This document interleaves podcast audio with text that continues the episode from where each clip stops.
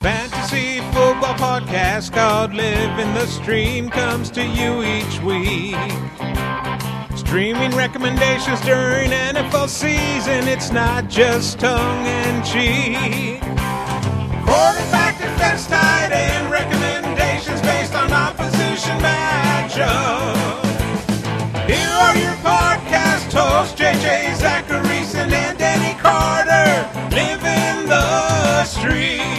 Welcome, ladies and gentlemen, to another episode of Living the Stream. I'm JJ Zachariason, the late round quarterback, and I'm joined by my lovely, lovely co host, Denny Carter. Denny, what's cracking, man? Uh, not much. You know, I was gonna start the show off complaining about a subpar haircut I recently got, but then the fantasy gods took their vengeance out on you today. So I think I feel like my hair situation will take a back burner for right now. Yeah. If you wanna, if you wanna tell the people what what happened to you. Oh my gosh, what a what a day! It's not only been crazy with work and at, over at Number numberFire, but like today we started the Apex League, which is a great a great league that you can sign up at over there.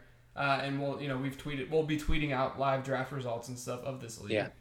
So it's an expert expert league, a writers league, and in this league, uh, I had the ninth pick in the first round, and I decided that it would be a good idea to go after go after a guy that I really liked entering liked. I, I say that in past tense now. By the way. right. No, R.I.P. Yeah, RIP. That was all about uh, entering the season, and that was Arian Foster. I was I'm big on Arian Foster. There's a lot of reasons that I was big on Arian Foster that I'm not anymore because literally 15 minutes after I made the pick, after mind you, after I went on Twitter and explained why I made the pick. A passionate defense. a passionate defense as to why I made the pick that I did and the selection that I did. And I think that they were valid points. So some of the things that that you know, first of all, I'm I'm all, like I mean I'm very sensitive with this subject right now because of what just happened. I know. But I mean, but you have no idea how angry I was with every oh everyone could have seen that coming Uh. when it, with with the Arian Foster tweets. That was easily the most frustrating part of the entire day. Were the people who after the fact talked about how Arian Foster is this injury prone beast who we all should never draft in the first round after I JJ drafted him in the first round. But I mean, it, it's kind of garbage too. It's a really garbage point to make because I mean, he's been when he plays, he's been the most consistent running back in the entire NFL over the last five years in terms of top 24 performances. His rate of hitting a top 24 performance is over 83%, which is just absurd. It's that's that's beyond. I mean, that is literally top five rate every single year for the last five years when he's healthy. Obviously, the concern is that he's never healthy, and obviously that came back and bit me literally 15 minutes after I made the draft choice. But even last year, when he missed three games, he had more top 12 performances than Marshawn Lynch. He had the same amount as Jamaal Charles. And then in terms of top 24 performances, only Le'Veon, Matt Forte, and DeMarco Murray had more. And that was in 13 games. So even if you assume that he's going to play 12 or 13 games, which would probably be likely, you're not taking a zero for for Arian Foster whenever he doesn't play. Especially last year, he, it was pretty predictable when he wasn't going to be able to suit up. So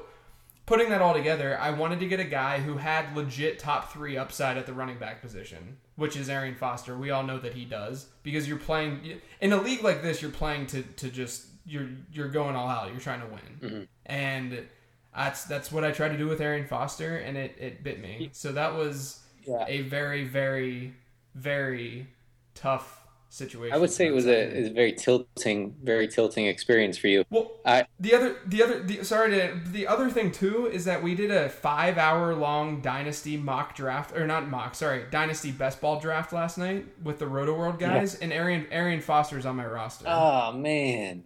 so I kind of went in, I'm I- like, I'm gonna compete this year in that league, in that dynasty league, and Arian Foster was gonna be a piece of that because it's Arian Foster, and this happens. Um, so yeah, I, I when you made the pick, I was uh, you know, I don't know, I'm a, I was a little iffy either way. I, I didn't really, um, you know, didn't have strong feelings either way. But uh, and then I saw you, you know, talking with a, with a few writers and analysts on Twitter about it, and I was like, oh, I'm coming. I think I'm coming around. I'm coming. Oh, oh God. Oh no. Right. Oh, Right. oh geez. He's First, first it was a slight, a Yeah. slight groin injury, Yeah. and then oh, oh, Arian Foster's groin is no longer attached to his right, body. right. It was it was uh, he limped off the field.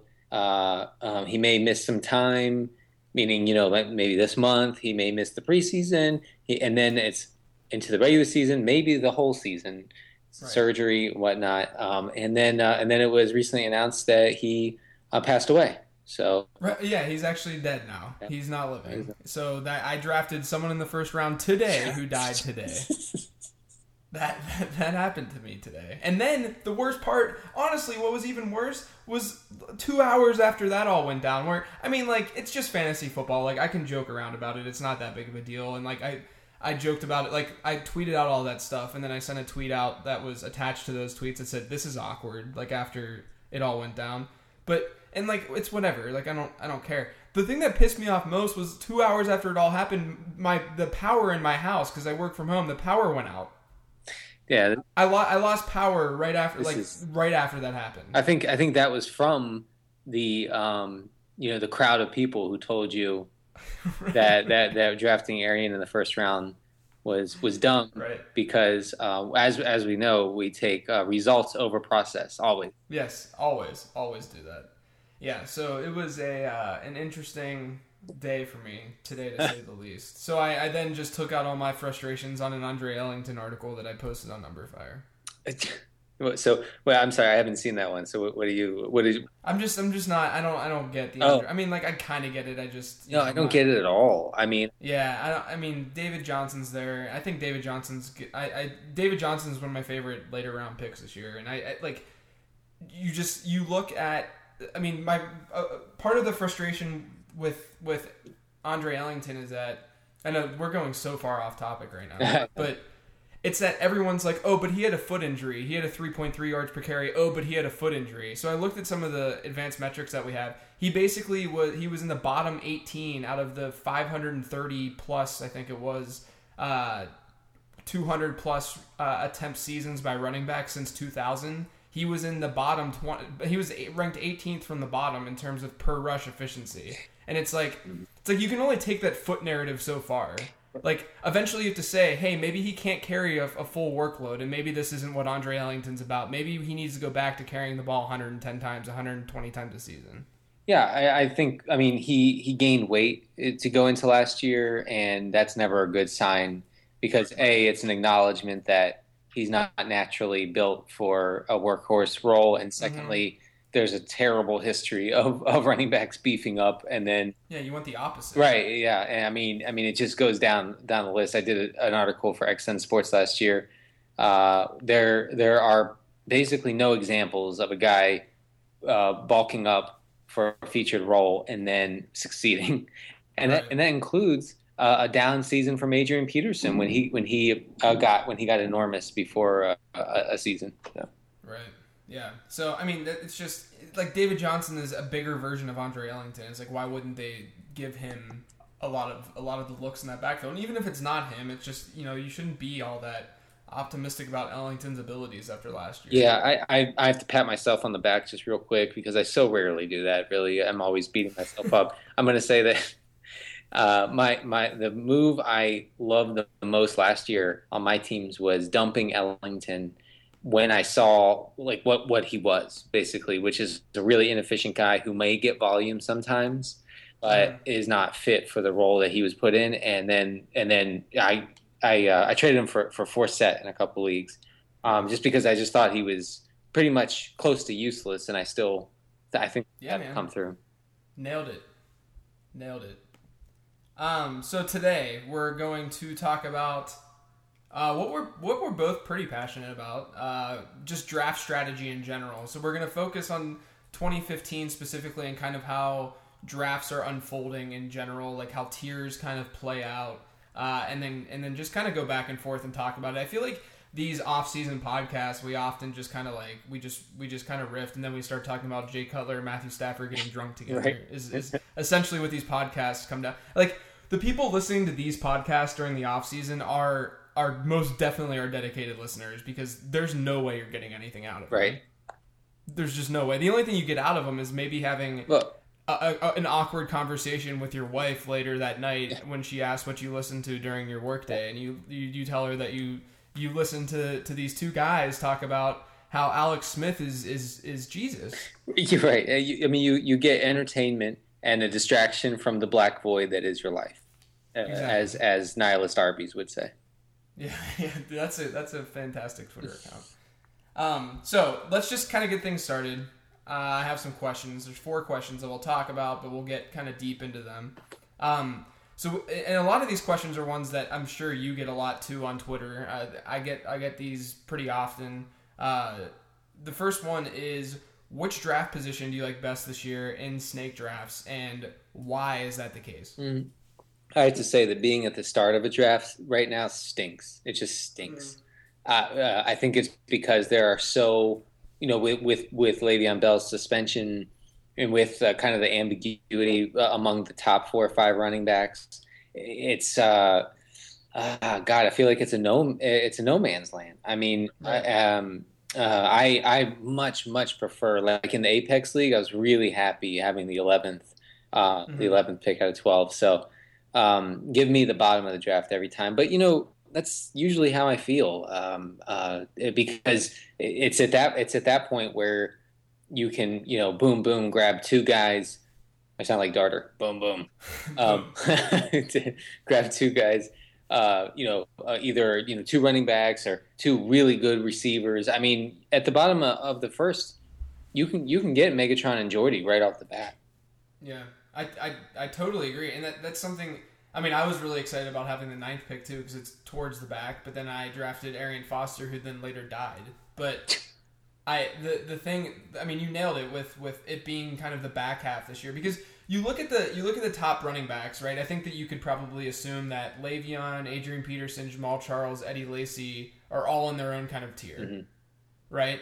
But I don't I don't think that the drop off, maybe outside of Le'Veon, just be, because of what he could potentially do on a week to week basis but because of his suspension, I don't think that you can really. I mean, you can. The, the next group of running backs, the Marshawn, C.J. Anderson, uh, um, it used to be Arian Foster, Demarco. Those guys, you can make a legitimate case as to why they could be the first overall back taken you can you can actually say like make a make a case for C, even CJ Anderson yeah, to be to be the, you know a, a, top three running back selected. And what you're doing there, you're getting potentially two of them, which is just insane. But then, like you said, if it's a if it's a running back heavy draft, you're now uh, guys like Julio are dropping to you, and these guys who have a lot of upside at wide receiver, who um, you know you know are, are are guys who are huge at the wide receiver position because you're drafting them for that weekly consistency. Yeah. So I think uh, you know I, I think the back end is definitely good. The one thing that I would say though to that is that if you're in a casual league and people are drafting uh, quarterbacks early, uh, if if Andrew Luck is a first rounder and Aaron Rodgers is an early second rounder, for instance, mm-hmm. I think that there's a case to be made that you could be lucky and fortunate by drafting someone like Eddie Lacy at 1.04 mm-hmm. and then getting a guy like AJ Green in the second. Yeah, I mean, I think that that's that's a great start. I'm talking about like the first pick. To me, that's the worst. Yeah, yeah, yeah. No, I agree. I totally agree with that. I mean, you a lot of people are really into the two three turn, uh, just because you can you can probably land it like a like a Mike Evans Lamar Miller type combo. Um, which you know, nothing wrong with that. I know you love Mike Evans. I, um, yes, I love. I, I mean, I, I, would I would take him in the if I if I was in if I had the twelfth pick, I would take him with one of those picks to start off. Right. Like yeah, depending on like draft flow and all that kind of stuff. I'm assuming, mm-hmm. right? Or or where, where, do you have Mike Evans ranked this year? Uh, well, the, my the equity scores I have on um, on the fake football, uh, I have his his ceiling at, at wide receiver five. Um, yeah. So I, I haven't I don't have rankings right now, uh, not yet, but um, I, I I legitimately think that he's uh, a top five uh, candidate. Pretty, yeah, pretty okay. pretty reasonably. Yeah, yeah. I mean, like he he definitely has that upside. So, but like the thing is, like I understand like the two three turn allure, but I think that that like three like if you're getting two running backs in the first three rounds, the for instance in this in the Apex League, while we were doing just now doing this podcast, uh, I was I'm very happy that I ended up like CJ Spiller dropped me in the in the at, towards the end of the 3rd mm-hmm. which I'm happy about because I needed to look for like some interesting upside in some way because of the Arian Foster injury. Um, but there are running backs that sometimes fall into that third where like I don't I don't see a, a humongous difference in tier of what you get because essentially in the early third round you're choosing between or you're basically start if you're going running back for instance you're starting that next tier and what you really want to do in fantasy football is draft a guy at the bottom of every tier because you're gaining the most value that yeah. way. So you know I think that because of that the, the beginning of drafts just it doesn't doesn't do it for me. Yeah, I mean, there's just. I think if if Bell were, uh, were uh, to not miss any games at all, then that number one pick would seem a lot, right. a lot better, a lot more appealing. Yeah, totally. All right, so we know we know draft spots. Uh, the second question. So through the first five rounds, let's say, what do you think? This is we can talk both best ball. I'll I'll probably just throw best ball out there, but what do you think your team composition is going to look like in five rounds? How many wide receivers? How many running backs? I'm assuming no tight ends and no and no quarterbacks. Yeah, it, right. Um, I mean, I, I would, I, I, would take uh, Aaron Rodgers uh, in the fourth or fifth round if he's there. Just yeah, yeah. Uh, but he's never there, so that there's no point talking about it. Um, uh, but for me, after five rounds, I, I, would say that I usually have um, I mean, right now, honestly, I usually have three or four wide receivers and one running back or two running backs. Um, uh, in the Apex League, I took a little different approach uh, because I know how these leagues go, and uh, I've been I've, I've, gotten stuck in these kind of expert leagues where um, they're really sharp picks early on.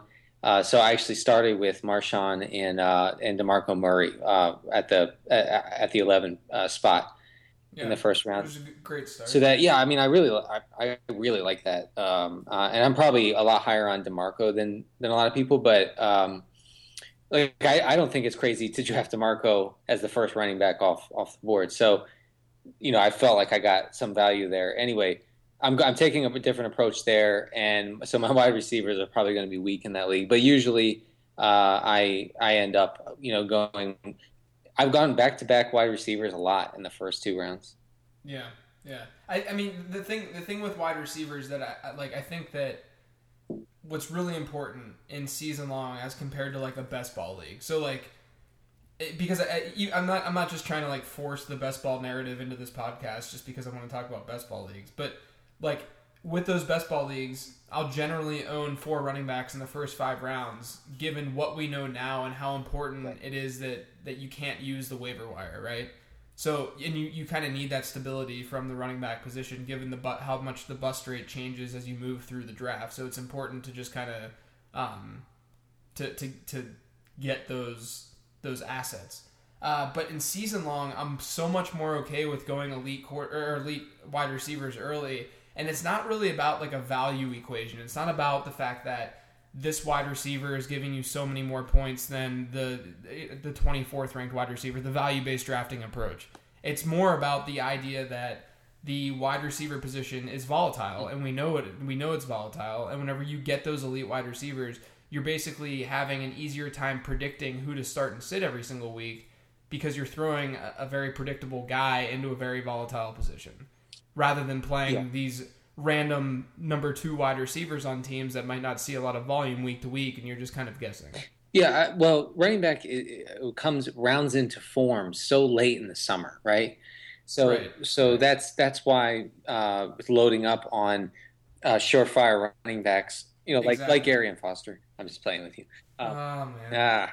um, you know, early on in best ball, that that makes a lot of sense. I mean, the the running backs uh, running back ADPs swing dramatically in the last week or two of August because yeah, a there's preseason stuff going on. The camp battles are being resolved. There are uh, uh, catastrophic injuries to people. So uh, the, the, the, that position just comes into form so late. So right now, uh, since the, you know this apex draft that we're talking about, since this is early August and that the position is so shallow. It's but it's always shallow right now. It's always always shallow right now, um, and and it gets much deeper later. But right now, since since I I didn't know, you know, I don't I can't you know predict the future. Um, um, unfortunately, uh, unlike draftdayconsultants.com, if you want to check that out. Um, Nice. anyway, uh, so that's why I went running back, running back there. Yeah, I mean, it, you're, you're totally right. It's, it's the information that we have and what we know right now is just a lot smarter and safer to, to go after those running backs. Which, like for me personally, like I I've been mixing it up in season longs. Like I'm trying to spend on a running back like Arian Foster pre-death uh, versus and then in, the- in the next round get because I got Calvin in the second round. I, you know, basically the rest of my draft in that league is going to be looking for guys who could potentially be top close to the top of their position. Like not like just just ignoring floor for the most All right, part. so Terrelle Pryor types. Terrelle Pryor types, yeah, exactly. Uh, so you know, I, that's that's why I went after Calvin, even though he obviously has health issues that people are always worried about now, uh, and his his age. But yeah, I mean, like I, I think that in general, as you move, t- you're going to become more comfortable and more confident with your running back picks. The problem is, is that we become confident, but then we become overconfident, and we don't look at historical bust rates at those posi- at, at the running back position specifically. I mean, really, the, the problem here is that a lot of the data that I've looked at at least shows that after the first two rounds of drafts, uh, I mean, the top six running backs historically have been pretty good in terms of bust rates, and then you get to that next tier, but then the next tier after that is really where, which is generally, let's say, the third round, is generally where, third and fourth round, that's generally where things start getting a little sticky. If you're relying on a, a, an RB2, let's say, in the late fifth round, according to some of the bust rate work, you're really looking at similar bust rate as you would get in the seventh or eighth round. It, it's it's not a tremendous difference unless someone obviously drops to you or something like that. But uh, so because of that, if you're if you're not going zero RB, let's say, it's smarter to just load up on those backs, uh, you know, in the first four rounds before you get into that fifth round where things can become a little shaky. And we're seeing that this year. I mean, I don't know how many drafts you've done, Denny, but the fifth round is really where things, the middle of the fifth, late fifth, that's where things start to get pretty questionable. There are guys that are being drafted there that could easily be drafted in the seventh round, Yeah, if not later. Yeah. if if not later. I mean, you just you don't feel comfortable drafting any of those guys in the late fifth round, which I guess is kind of the downfall of of draft of having a pick at the you know the late first into the early second. But you know, you really should look at those stars, if you will, or those elite players. Look at that as as a, a much bigger uh, asset to your fantasy team, obviously. But I'm just saying in general, you know, it's it's why the stars and scrubs approach works in auction drafts is because the you know obviously a snake draft is linear, right? It's you're just it's it's one by one by one by one, and it's it's gradually dropping at the same rate. But that's not really the way that fantasy scoring works, or the way that fantasy fantasy works in general. It's not a linear relationship between all these players.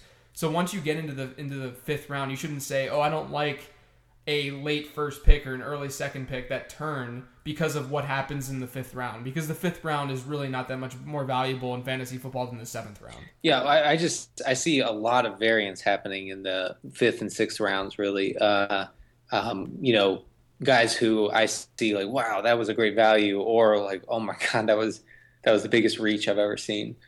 Um, Right, but right. that, but that, you know, that's that's the thing with early August. I mean, is there much difference between right now and early July as far as what we know about roles and players and teams and schemes? I mean, there it's Right. it just doesn't come in. It just doesn't come into any kind of reliable form or shape until until late August, until Right. probably the second preseason, third preseason game.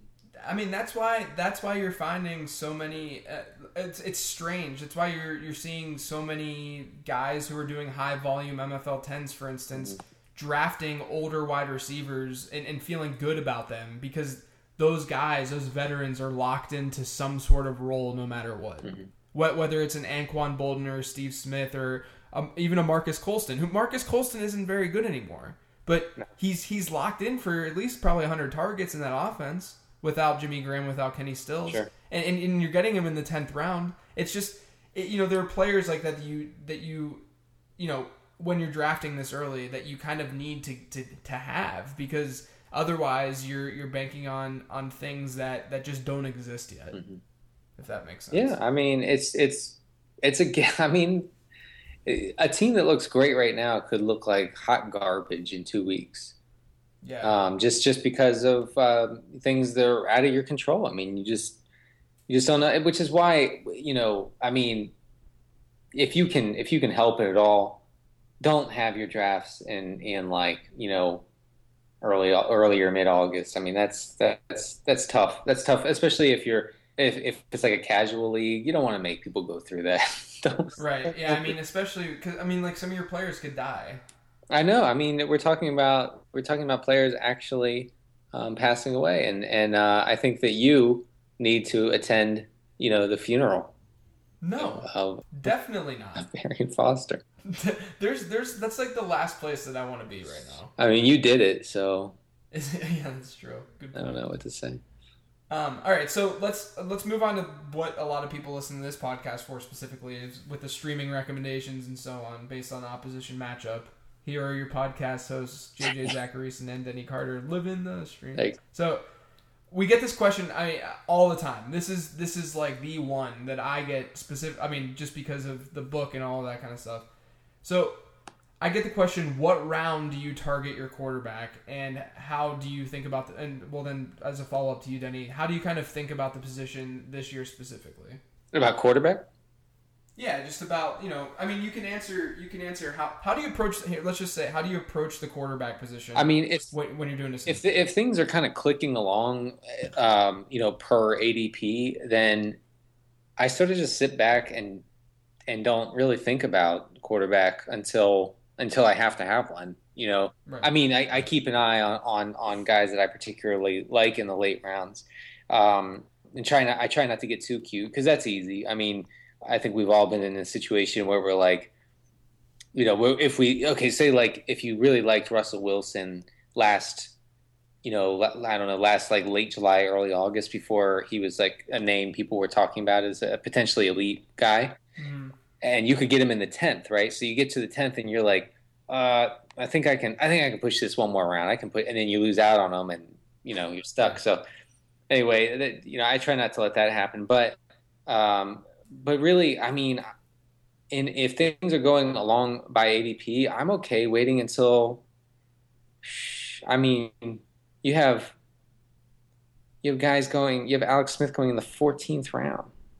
Right. Uh, yeah. I mean, you So- can you can wait forever. It's just a matter Yeah. of. I mean, I- let's say this: Are you approaching? Are you now? Because I, think things have changed. You know, whenever I first wrote the book, I think that the way that I approached it, and I believe you did too, was still to to go after that quarterback that could become an every week guy because basically because of like a Matthew Stafford in 2011. Yeah, right, right. And So I think that's kind of the way that I was I had always approached it. But are you now looking more? Okay, I'm going to look at early season schedules and I'm going to stream this guy, and I'm just I'm just going into it streaming.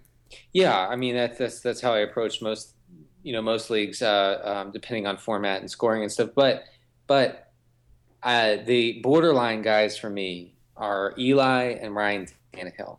You know, those are guys who I think even even at their slightly inflated ADPs could be uh, could be great values in the. They're both going well. Let's see, Eli's going at the very end of the seventh, and and Tannehill's going in the middle of the eighth right now. Right. But they can always drop because that's the average, so they're going below that. Yeah. So drafts. I mean, if I see Tannehill in, if I see Tannehill in the ninth, I I think I take him there.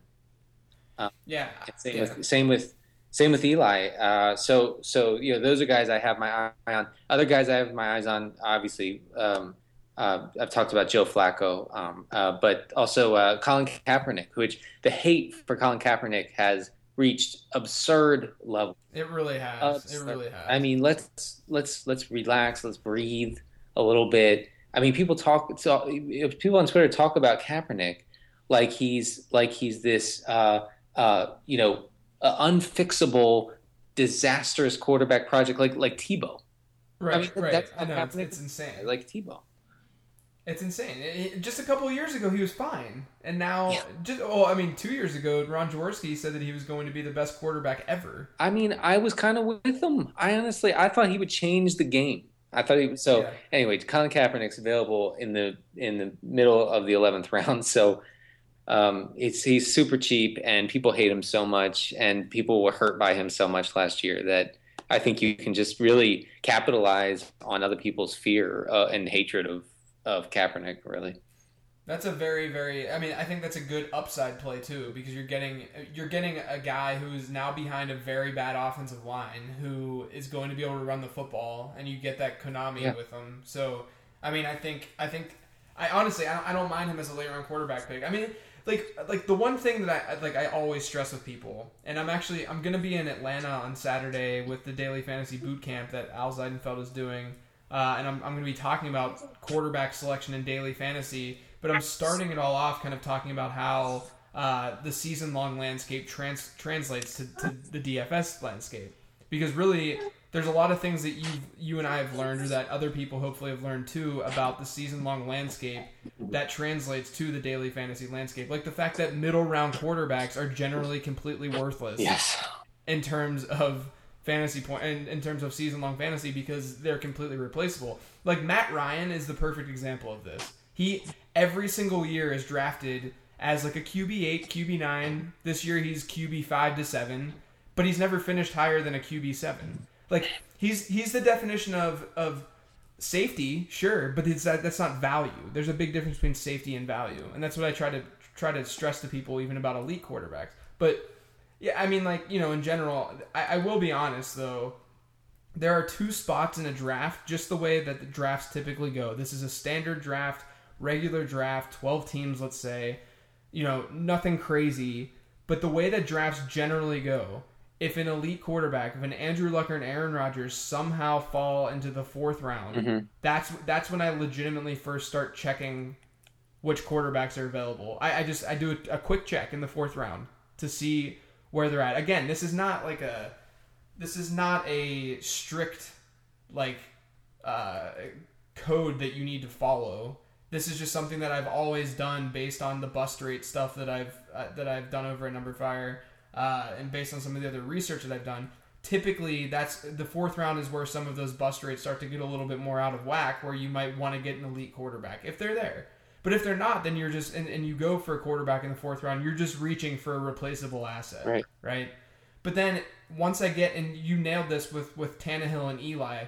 Once I get into the eighth round, that's another time where I just generally look and take a peek at what kind of values there are. Again, tiers are going to be a little bit different year to year, but at the same time, fantasy football doesn't change so dramatically every single season that uh, that this is going to be that much different, say in 2016 as it is in 2015. So the fourth round and the eighth round are really two places based on the way things just generally go. It's, it's it, I mean, this is so not mathematic, other than the bust rate stuff, but just the way things generally go.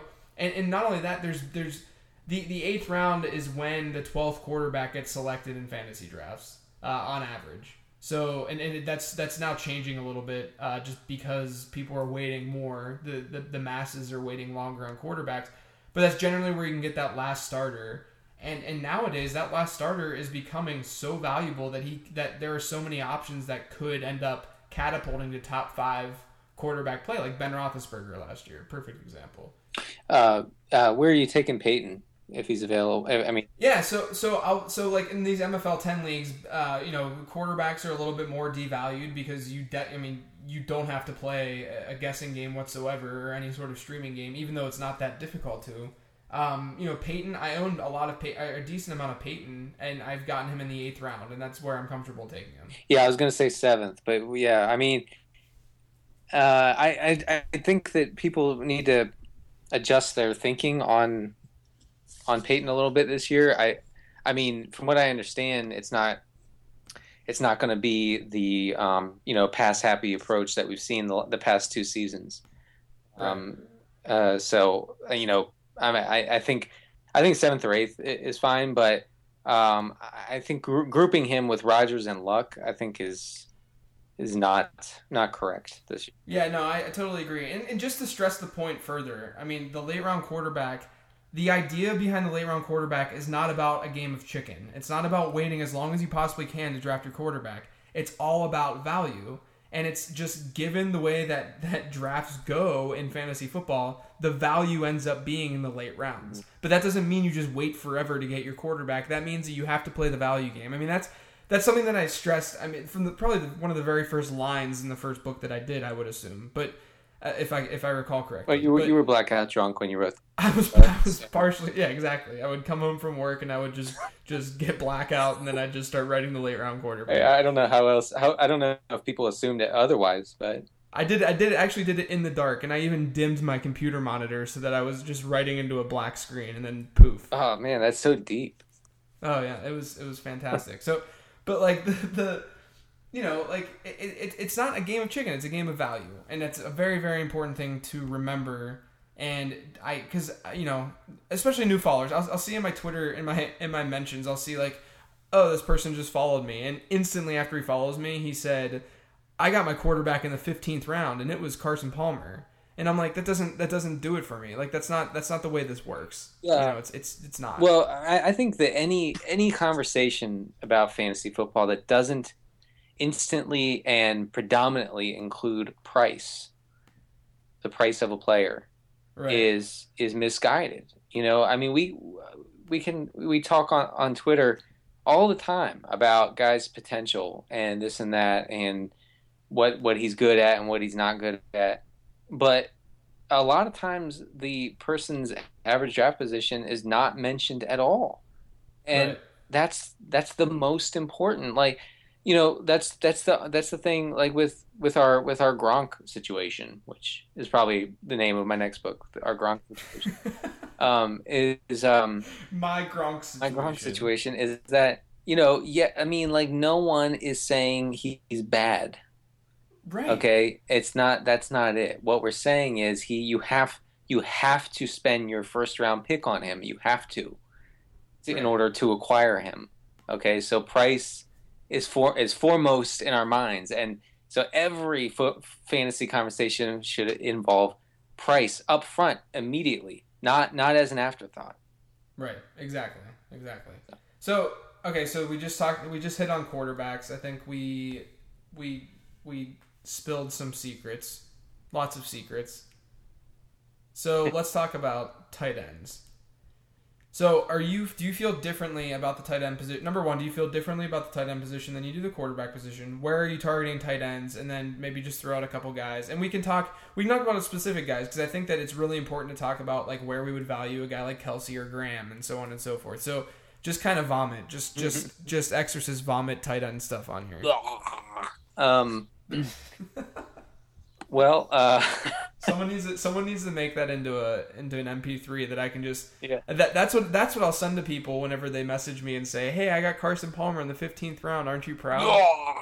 Yeah, exactly. Yeah, someone make a someone make a uh, Uh, an MP3 of that. yeah, you know, tight end uh, usually shapes up like go big or go home, but the Kelce and Graham are in a, we- a really weird space right now, right?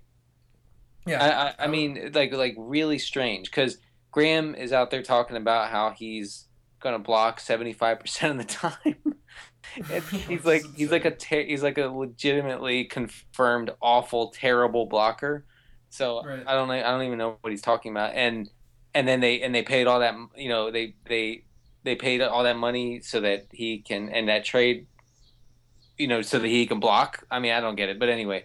Uh, so he's going. I mean, I, I've seen him go into the fourth round, um, but I still I would take Kelce over Graham if they were both available in the fifth.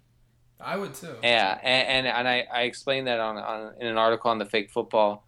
Um, but but you, part of it is your article on Graham, your piece on Graham in Seattle's offense really influenced me um, because you know people might say, but but Jimmy Graham's ceiling, you know, they, they would point to.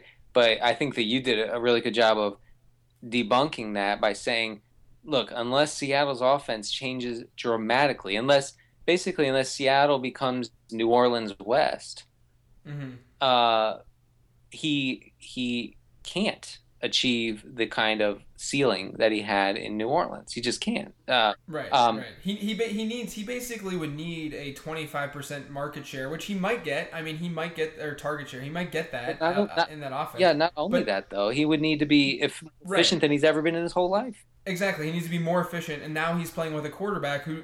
Look, everyone talked junk on Drew Brees' season last year. Drew Brees was still f- great last year. He had like three bad games that are being emphasized more than. It's just like Drew Brees was fine last year. He wasn't a bad quarterback last year, and and people think that I mean going from Drew Brees to Russell Wilson is is not good for a tight end or a wide receiver. It's just not. I mean, Drew Brees is better than Russell Wilson at throwing the football. This is not uh, hard to understand. So you're losing efficiency from the quarterback position. You're going to naturally lose. So you're naturally going to lose efficiency from uh, from a receiving perspective. So like, there's so many things. His his, his pass routes are probably going to go down. They're going to run the foot. He's going from one of the most pass happy to run happy teams. I mean, there's so many things. The red zone stuff. The red zone run. The, the red zone stuff. Yeah, yeah. I mean, now he, he's going from a team that lacked red zone that that basically had had no other red zone threat outside. I mean, Mark Ingram isn't even that fantastic of a red zone threat. They just feed him, and he's they're, they're going from that to now having Marshawn Lynch and Russell Wilson, two of the best running rushing threats in the red zone in the NFL. I mean, there, there's a lot of reasons that, and, and they don't they just haven't thrown the ball in the red zone there's just a lot of reasons that that to be down on, on Jimmy. Sorry, I just got pretty passionate. No, no, it's it's a I think it's a valid uh, I think it's a valid argument, and uh, uh, I got a lot of heat on Twitter today for for saying that um, that I I think that Kelce has the tight end one in his range of outcomes, which mm-hmm. it, it's subjective. I mean, I'm not saying he absolutely could be number one, and it's because I say so. I mean that, that I'm just telling you from from my projections and and his median and high um, equity score, I that that's something that I'm I'll, I'll, I'll stand by. I don't think that I don't have Jimmy Graham as having that in his range of outcomes. I just don't. Right. So, um, uh, but yeah. So as far as how I approach the draft, I'm taking Kelce in the fifth, which I think that's where his ADP is right now. Yeah. Um, uh, and and but after that, I am well, I'm, I'm, waiting. I'm waiting. I'm waiting. Waiting. I'm waiting for Donald. I'm waiting for Eifert. Um, um, a couple of uh, possibly Jordan Reed if he's still upright and and and able to walk by the end of August. Yeah. Um, so you know those guys are going super late. Um, uh, oh, I, I, I would be remiss to say Jordan Cameron to to miss out on Jordan Cameron, who is going in the eighth round. And I, I, I really think. I mean, you have the concussion thing, which, which I know scares people. I, I don't know. I don't know if I can, if I can say, you know, I'm not drafting this guy because he's had concussions, but right. he's going five rounds later than he did last year. Okay, five rounds later, he's now in a better offense. He's now has a much, much better quarterback uh, and he's uh, the coaches are talking him up as a guy who could be a, a, a major centerpiece of of a of a potentially explosive offense. So right. So so he's going five rounds after he was when he was at Brown, and he was in a crappy offense, and he had the worst quarterbacks throwing to him. It's amazing what a year can do like that. I mean, like like what it's literally concussions and, and such that I mean Jordan Cameron was like a third round pick last year. That's what, fourth round, yes. Yeah, it's insane. I mean, he went even earlier in a lot of expert drafts too because people were very, very high on him. And I think I think another thing to note though too is that I would feel, and I think you would probably feel the same way, because quarterback streaming is so much easier than tight end streaming that going going for a tight end, even if it's a Kelce, if he drops or if you feel comfortable where where the tiers are kind of lining up in your draft, getting a tight end is much more. I, I understand it a lot more than getting a quarterback I, early. I, I do too because I'm not. Yeah, we we've said it before. We'll probably say it a lot this season. Tight end streaming is tough action. I mean, right. That, especially especially if you don't end up like dra- like you know last year we were like Kelce, Kelsey, Kelce. This year you know there's some like Eifert we like a lot and stuff like that. And some of those guys become full blown tight end ones. But uh, especially if you can't get that at the beginning of the season, like it's it gets really tough out yeah, pin, pinning down quarterback matchups and defensive matchups are much easier. I think I think everyone would say much easier than tight end matchups, and that's because of the lack of opportunity for tight ends and the dependence on touchdowns. And, right, exactly. And touchdowns are fickle. You know, I mean, right. it's they just are. Yeah, especially whenever you're not the, you know, quarterbacks have the large sample size each week. They're throwing it 28, 29, 30 plus times as a floor. So you have a larger sample size, therefore it's easier to predict. Yeah. Whereas tight ends, it's the opposite. Yeah, exactly. So, all right, I think that pretty much does it for the the, the bulk of the content on the podcast. We have a ton of questions, Denny. All right, let's from, do it. From the Twitter machine. Remember, everyone, if you're not following us, follow us at Live the Stream FF on Twitter. Yeah, you you by the way, like generally if you're listening to this, you're not you're still not following that account and I don't understand. So, I mean, like I said, JJ put 2 years of his life into making that account. Two. It has the greatest masthead in the history of fantasy.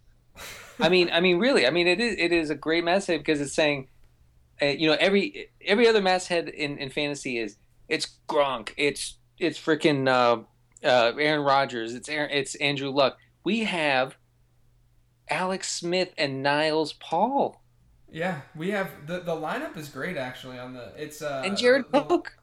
Yeah, it goes it goes Eli Manning, Geno Smith, Ryan Fitzpatrick, which we might have to update this Yeah, because yeah. because they're on the same team. now. Yeah, Um, Alex Smith, Jared Cook, Owen Daniels, Niles Paul, and Scott Chandler. yeah. It's it basically it's uh, our tagline could be everyone you hate all the time. Exactly. Yeah, but we we love them. We do. All right, let's get to the questions. This is from our buddy Ducalion. He said, "Quick rundown of differences between DraftKings and FanDuel. Have you seen difference in skill of players between them?"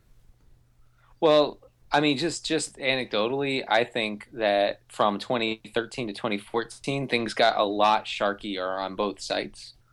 Yeah. Uh, and by that I mean it was like impossible to find soft like soft games, soft, soft head to head head to heads, uh, and the the sharks were everywhere. So, and and and by sharks I mean I'm I'm not like I've never claimed to be a daily fantasy shark. Like I don't I don't go out there and put like millions on the line every week and have a, a, a thousand games.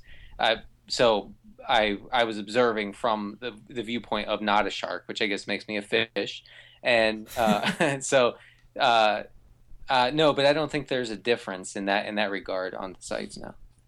Yeah, and, and the only I mean, there's definitely a difference in general approach just because of roster construction and and uh, and the way in scoring, especially quarterback scoring. Uh, a little uh, preview of my presentation on Saturday. You want to spend more on quarterbacks on DraftKings, and you can get away with spending min price on FanDuel.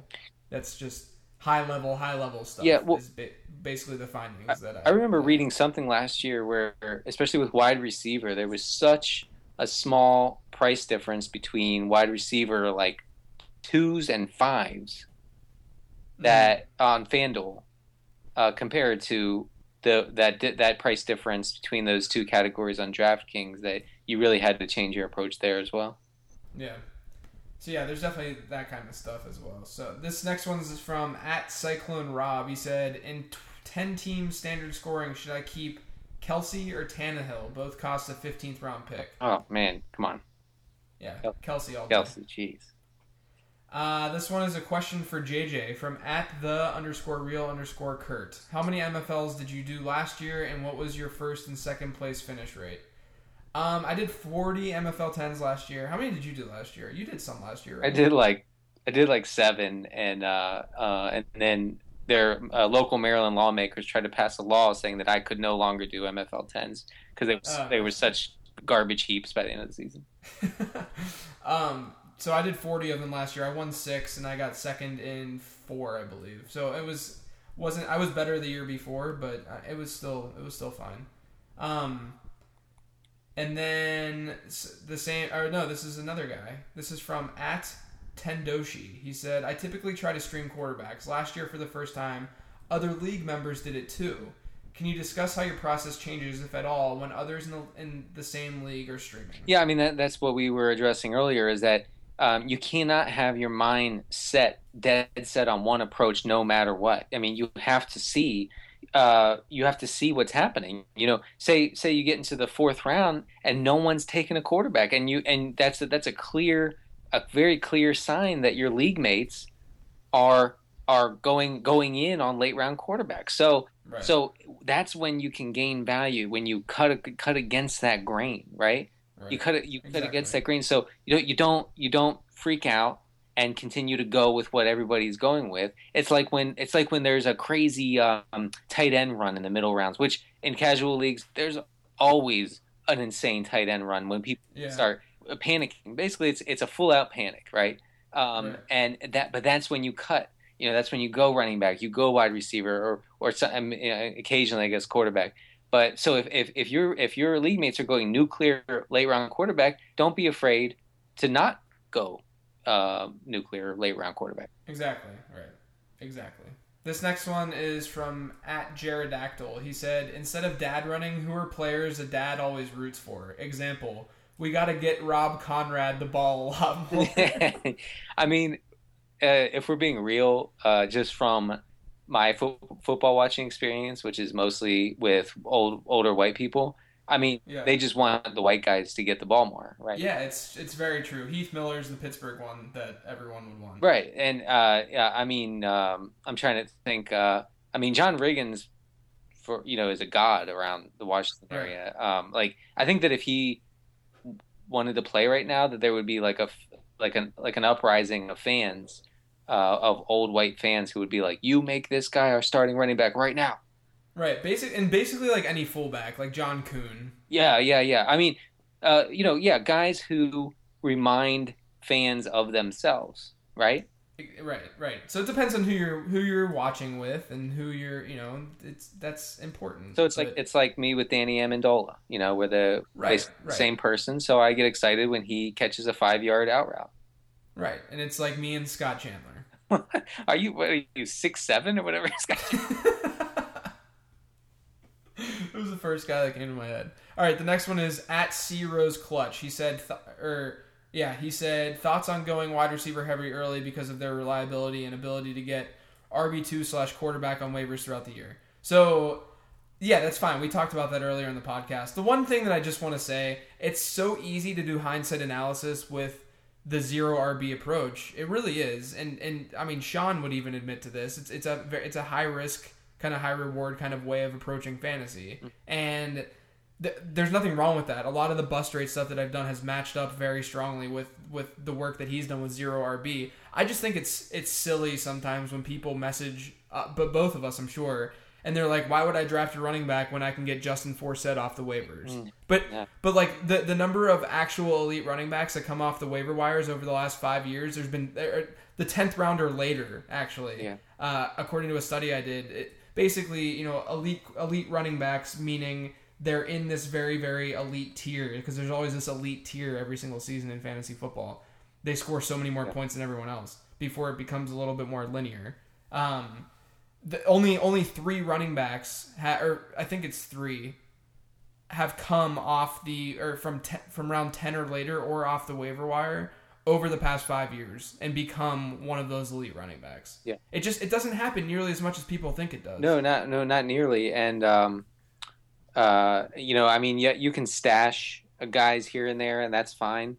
Uh, but you know, just because you stash three, you know, three backups or three guys who only have a passing role, say, um, doesn't you know doesn't mean any any will hit. And and now you've now you've burned your late round picks on on those guys, and and I think that that sometimes hollows out your bench. Yeah, absolutely. Um, the next one is from at Jake Zav. He said, "Which defenses should we be targeting in MFL tens?" Uh, the answer to that is basically all of them. Yeah, it's there's so mean- much variance. Yeah, you just just but make sure you're getting three and not two. It's important to get three. Yeah, I mean, even yeah, even even you know defenses that you think will be garbage, just get them. Yeah, just get a third. Uh, the next one's from the same guy. He said, "Which tight end has the most value ADP base between Kelce, Olsen, Bennett, and Cameron?" Oh, that's interesting. Um, I mean, I wouldn't say Cameron off the bat, but I think. Uh, well, Ben, no, no, Ben. I was gonna say Bennett, but no, he's in the sixth, so never mind. Yeah, I'd say I'd say Cameron because he's he's Yeah, he's got that upside and he's that late. Depends, you know, if Kelce were to drop to the fifth, let's say, then I'm fine with that. Yeah. Uh, this is um, at Bryant ATC. He said, "How do you guys approach your rankings? How important is it to tier players at their positions?" I mean, we we, Do we touched on tier on the Yeah, I mean, I'm sure I'm sure there was enough gotten out of out of that discussion to hopefully answer, but yeah, I mean, it's important, but I think there's a lot of other factors outside of like rankings that go into when you're drafting. You have to make sure that you have a like a, a good flow with your team. That you're not just going all upside or all floor. Uh, and, you want you just you have to draft for position scarcity and you have to draft for how others are drafting in the rooms. There's much more than just rankings. Tiers can help, sure, but there's a lot more to it whenever you're drafting. Yeah, I have to, just getting back to Cameron for one second. I mentioned this on Twitter today. So, you know, when when when people talk about I like I look at offenses when I draft my fantasy team. I want guys from elite offenses. Well, that's nice. I mean that that's that's a nice thought. Right. But those you know, it's no secret that Indianapolis is an amazing, incredible offense. It's no secret right. that Green Bay is one. Okay, uh, and and and and Denver and others, right? Um, it's it's the offenses that could be great that right. that, that we have to look at, right? So um, so that and Miami strikes me as one. They just strike me as an offense that could be legit, like top three or four type of offense judging by the efficiency and production that it had in the latter half of last year, right? Um, mm-hmm. But those players don't have that incorporated into their ADPs yet. Now they might, but they don't have it yet. So, so yes, you can say all day, like I want Packers on my team. Okay, well you're gonna have to pay up. You're gonna have to get Jordy in the first. You're gonna have to get Cobb in the second. You're gonna get have to get Lacy in the first, right? You can't get all of them Right, right, exactly. Yeah, it's all baked. It's baked into their ADP. So, so identify offenses that could be great, and then go after those players, like like maybe Giants and Dolphins. That's those are the two teams that I see. Yeah, that's good. Good advice. All right, this next question is from our, our friend TJ Hernandez. He said, rank from best to worst waffles, French toast, pancakes. Oh, good question. Okay, you go first. Okay, number one. Oh, man. Okay there's uh, I know pancakes are third, and I'm gonna say French toast is first and waffles are second.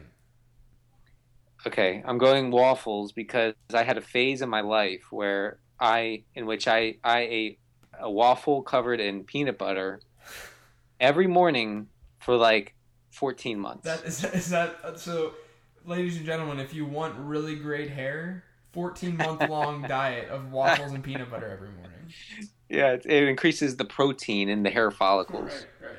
So, um, yeah, well, and you know what? While we're on the hair thing, I got my hair cut by like a kid the other day, oh. and because my girl was out of town, my my I'll call her my barber. She's really a stylist, but anyway.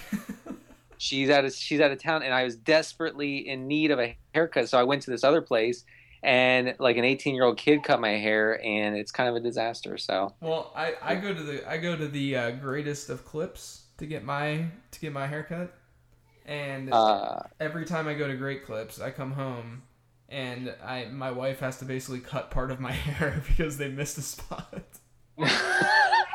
Well uh, you know you, you i think uh, two a few things I don't out cheat myself on: haircuts and uh, a dental floss. You just cannot out. That's fair. That's very fair. Very fair.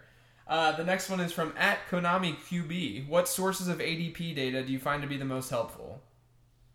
Uh, fantasy football calculator shows, I think, shows more of a general population of fantasy owners. Yeah. People hate people. People hate it. I mean, like, there's some things that you obviously have to just take out of consider. Like Tim Tebow has a really high ADP because people are just trolling. But like, like, like it's important to see different sites. Like, don't just focus only on MFL 10 ADP or MFL ADP because a lot of that skews dynasty, and a lot of the people that draft there are smarter than what you see on like ESPN and Yahoo. Yahoo. Yahoo. yes. Whatever haircut. You're right. uh, this is next one's from at Spiewalk. He said, how much do slight, slight scoring bonuses affect player value slash drafting strategy? Can I take this one really quick? Yeah, please do. So I did an article on six point per touchdown pass versus four point per touchdown pass quarterback scoring, and the results were basically that it, nothing should change in your draft strategy because while it changes your season long outlook from a week to week standpoint, nothing really changes. The quarterback will still score because it's all relative. So whenever there's slight, whenever especially because you say slight scoring bonuses, uh, there's it, it's it's not it's not big enough because it's all relative. You know, I think that you can make the argument maybe at wide receiver and running back just because um, you know hundred yard games don't happen as often, but there's still just at the end of the day, it's not a big enough difference because everything's still relative to that position. So no, you're you're not drafting any differently. You're doing what you would normally do. Yeah, there are a few things that need to be, stop being said on fantasy Twitter, like, like, well, in a six-point touchdown, Right, uh, right. a passing league, luck in the first, obviously, Right. In in, in, a, in a PPR league. and it, yeah, and that that needs to stop too. Yeah. The thing, my Jarvis Landry hate, uh, does is not is is not quelled by by you saying by someone saying, uh, but in PPR, Right. Well, no, it's still sorry. I mean, I mean, uh, uh, Rich Hribar did a fantastic study last year showing that the phrase in PPR should be eliminated from our vocabularies. Right. In, in in most in the vast majority of circumstances, Right. with with a few outliers. Yeah. So yeah. that, Within, those within the position, obviously. those two things they, they have to end. You don't get you should, people sh analysts writers should not get any leeway for saying, uh, but six point touchdown passes, but PPR. No, Uh, the- the- Right. neither of those hold any water. Right. Um, this next question is from at Xmas Mike. He said, "You're stuck on the ra- on a raft in the ocean. Which three players would you want to be stuck with?" Can we just say people? I mean, I don't I don't know these players. No, well, I mean, I would definitely want to be with Alex Smith because he's going to use his his Jesus powers to get us back onto land. I, I would say th- this is amazing, but I'm about to ha- make a second Rob Konrad reference. and say that I would want him. I know he doesn't currently play, but uh, uh, I would want him on that raft because he swam like 14 miles. That's true. to save his own life, right? Good, I mean, good point. yeah, yeah, uh, uh, in, incredible. So he Uh, could so he could swim and save his life and leave you on the raft. well, I mean, I was thinking I could just jump on his back and we could Oh right, yeah, yeah, like Rob, like a Rob, literal dolphin, which he played for the Dolphins. I remember Rob Konrad the dolphin. He blocked for uh, he blocked for uh, I want to say Bernie Parmalee. Do you, do you remember? Do you remember the, the video game Ecco the Dolphin? Uh, I don't. Oh my god, what what is wrong with you? I'm sorry. I, I echo the dolphin. Okay, probably no, okay, all right. People listening, hit us up at Live the Stream FF if you've ever heard or played Ecco the Dolphin. you're gonna get zero response. I, no one's. I guarantee you, I get more than zero. I guarantee it. All right, next next question, Denny. Since you don't know Ecco the Dolphin, this is from at Nevi J. He says, "Do you guys advocate waiting on quarterback defense and tight end to stream based on opposition matchups?" Funny you say that I thought that was good. This is from at uh, LMA1, IMA1. In auctions, do you go in with a budget per position or just go for values and see where it takes you? I don't. I don't. I, I don't usually have budgets for a position. Yeah, I usually don't either. You got to kind of be flexible, which is why they're they're a lot of fun. Um, number one pick in a ten team half PPR is Le'Veon Bell too risky to take. This is from at BP McClellan. No, I mean, I, I, I, I wouldn't argue. I may not take him there, but I would not. I would not uh, say that someone is has lost their mind by taking him there. I I've, I have Le'Veon number one overall. Um, the next one, just because I'm a homer. No, I mean not really. This is from at Pigskin Prof. He said, "Have you ever looked into stacking one bye week? In my opinion, studs slash duds approached on steroids that could pay off in deeper leagues." That's like it's like a literally impossible thing to do, because if, if you end up doing something like that, you're making the most the, the, the least optimal decisions imaginable. Yeah, I, I just I feel like um, bye week obsession.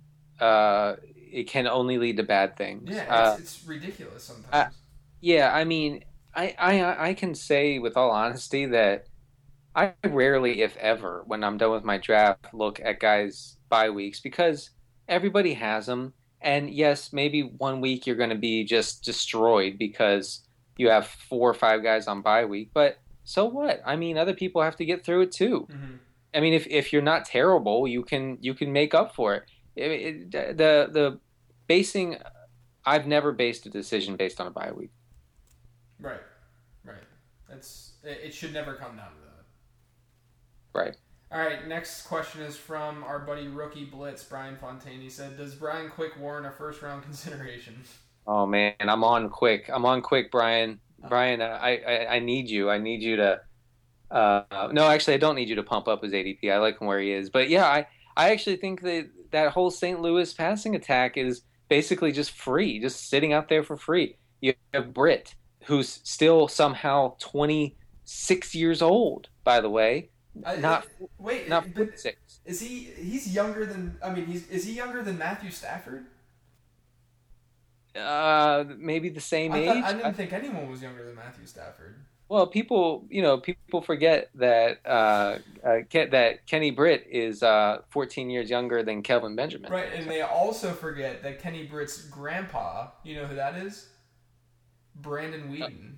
Brandon, right there you go, another Weeden grandpa joke. Um, but so I, I actually I'm kind of like uh, uh, sheepishly bullish, if that's a thing, on the St. Louis. This is Passing- what's happening right now. I, yeah, I mean you. I mean you're gonna kill me for this because it's Jeff Fisher, and Jeff Fisher hates points. He does. He hates everything that, that he hates anything that's good. But this is really banking on him being fired at mid-season. Don't you get it? Don't right, you right, right, right. Come on. I, I usually bake that into their ADPs though. I yeah. I mean, I think that we can just make. Uh, I have a an algorithm of coach uh, fire fire coach algorithm. Right, and and, and, and, and, and but but Jeff Fisher never gets fired is the problem. Right. Well, I, I just redid the the calculation. It's actually uh, 2027 when he gets fired. So never mind. Right, yeah, forget all that. Uh, the next question is at JP Gibbs. He said, I love a player, but where I pick is above his value. If I wait, he will be gone. When is reaching acceptable? I mean, it sounds like that you would be waiting like a round. That's perfectly fine. Yeah, and and you know what? If when I feel really strongly about a player, um, i.e., David Wilson, circa uh, two years ago, um, I'm fine reaching a little bit. Uh, You know? Yeah, I mean, that- it's fine to reach a little bit. Just don't get so arrogant that you're reaching on every pick because you're going to be wrong. right. And I mean, look how look how the Dave Wilson thing ended up. Per, you know, perfectly, just perfectly. Yeah, it's yeah. Now he's now he's running track. Uh, the next one is from at JG Buffs. He said, "Do you treat QBs the same in a point per completion league?" Okay, it's the same same deal that we talked about before with the changes in scoring. Doesn't doesn't change at all. Uh, the next one is at oh my gosh, this is some sort of French name. At Fauchat seventy. I have a, I have a late first round pick, thinking about going wide receiver, wide receiver, then depending on who's available. Thoughts? I think we, I- ta- we talked about that a little bit. Are you? Would you be okay? You're go- okay with going wide receiver, wide receiver, right? Yeah, because I mean, like it's it's really tough to for me to turn down like a Jordy Calvin start. I Right. just that's just you know even even you know 14 games from Calvin and 16 from Jordy or vice versa. I mean that I just feel like that that gives you all the safety and crazy upside. Yeah. Uh, we have a ton more, so we'll go through these really quick. This is at Latex Salesman 7. 10 team PPR draft. If going with stars and scrubs approach, how much do you spend on studs on a $200 budget? Uh, usually, if it's a, if it's a 10 team draft, you're spending on the stars at most $60. Um, Really? I was gonna say something like 80. Yeah, it's you. I mean, if it's like a 14 teamer, you can spend about 80, but a, a 10 teamer is that's just. I mean, you can you can get away with 60. Yeah. Uh, this is at JP Gibbs again. He said, "I pick running back, running back. Third round, there is still a good running back that slips. Do I take him and worry about the wide receiver need later?" Yes. Yes, you can totally start three running backs. Next one, at Bitter Packer Fan. PPR League, if you are targeting Arian Foster or DeAndre Hopkins, do you avoid the other? Yes, avoid Arian Foster. uh, but no, I mean before. Yeah, I, no, I, I, I don't I don't avoid guys on the same offense. I like like I, I don't I don't I try not to say. Well, you know what? Uh, if player X gets his, then player Y won't get his. I, I might I, the only time that I might do that is if it's a situation like Houston had with Arian Foster and Hopkins because it's not a, a strong enough offense to really like week in week out. Like if it's if it's Green Bay, sure. Like I'll have Jordy and Eddie Lacy. That's fine. You know what I mean? Yeah, yeah, but but uh, like for me, um, I've ended up with Andre Johnson and, and Donte Moncrief in a, in a few Yeah, uh, yeah, that's fine. and or or or Hilton if he's if he's there kind of later than usual, and, and Moncrief, and so you know I I know I don't, I don't really have a problem with that. Yeah. Um, this one uh, we're gonna have to do this really quick. This is at E ESF three hundred four CMS. He said last pod you guys said stars and scrubs for auction drafts, but didn't elaborate. What do you prefer? Stars and scrubs to balance. Why do you prefer it? It's it, it has everything to do with kind of the replaceability of those middle rounds in fantasy drafts. Basically, I mean, you're, whenever you're whenever you're spending a balanced budget, you're not getting the the actual guys who are making a difference in fantasy football. Right. To consider it like like cashing in your sixth and seventh and eighth round picks for for the stars. Right. Yeah. Exactly. You're getting rid of the, the junk in the middle rounds, and you're all now like because the bust rates and the in the rate of hitting, let's say, in the ninth round is very similar to what you would get in the fourteenth round. So because of that, why would you want to spend the, the price of a ninth round whenever you can just spend a fourteenth round price? Yeah, that's well said. Uh, the next one is from at Paul D. Cronin. If one takes Ladarius Green in the 13th, can he fast forward tight end discussion during podcast for first four weeks? What? Yeah, you can listen to Living the Stream if you. I don't understand that question.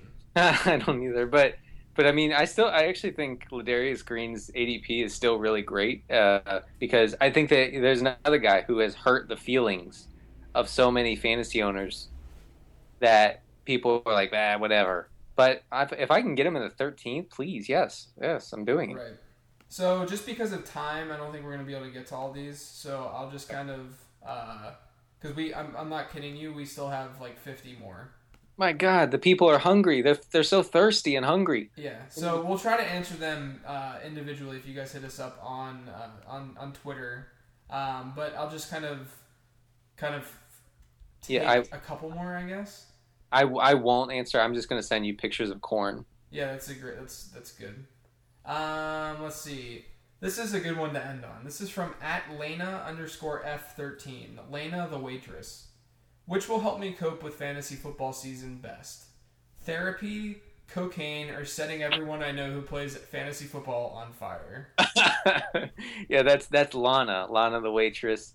Uh, she is a, I believe she is a, a parody account of a very obscure character from Friday the Thirteenth Part Five, The New Beginning. Wow. So okay, Lana, my bad. So that's okay. She she's okay. She's probably so high right now. She doesn't even she doesn't even care how you pronounce her name. Um, so the question was, how do you get through fantasy football season? Yeah, cocaine. It was. It was. Do you do you uh, do therapy, cocaine, or setting everyone you know on fire that plays? I would say I, I would say you start with with the cocaine and then you and then you resort to the fire. Yeah. probably. Yeah. Good, good call. And we deserve it. We deserve it. Good So. call. All right, so that does it then for this episode. That went longer than expected, just because people, for some reason, want to ask us questions. Thirsty. But we'll try. To, we'll try to. I'll, I'll hit up the uh, the Twitter account and try the the living the stream one and try to answer some of them as much as I can.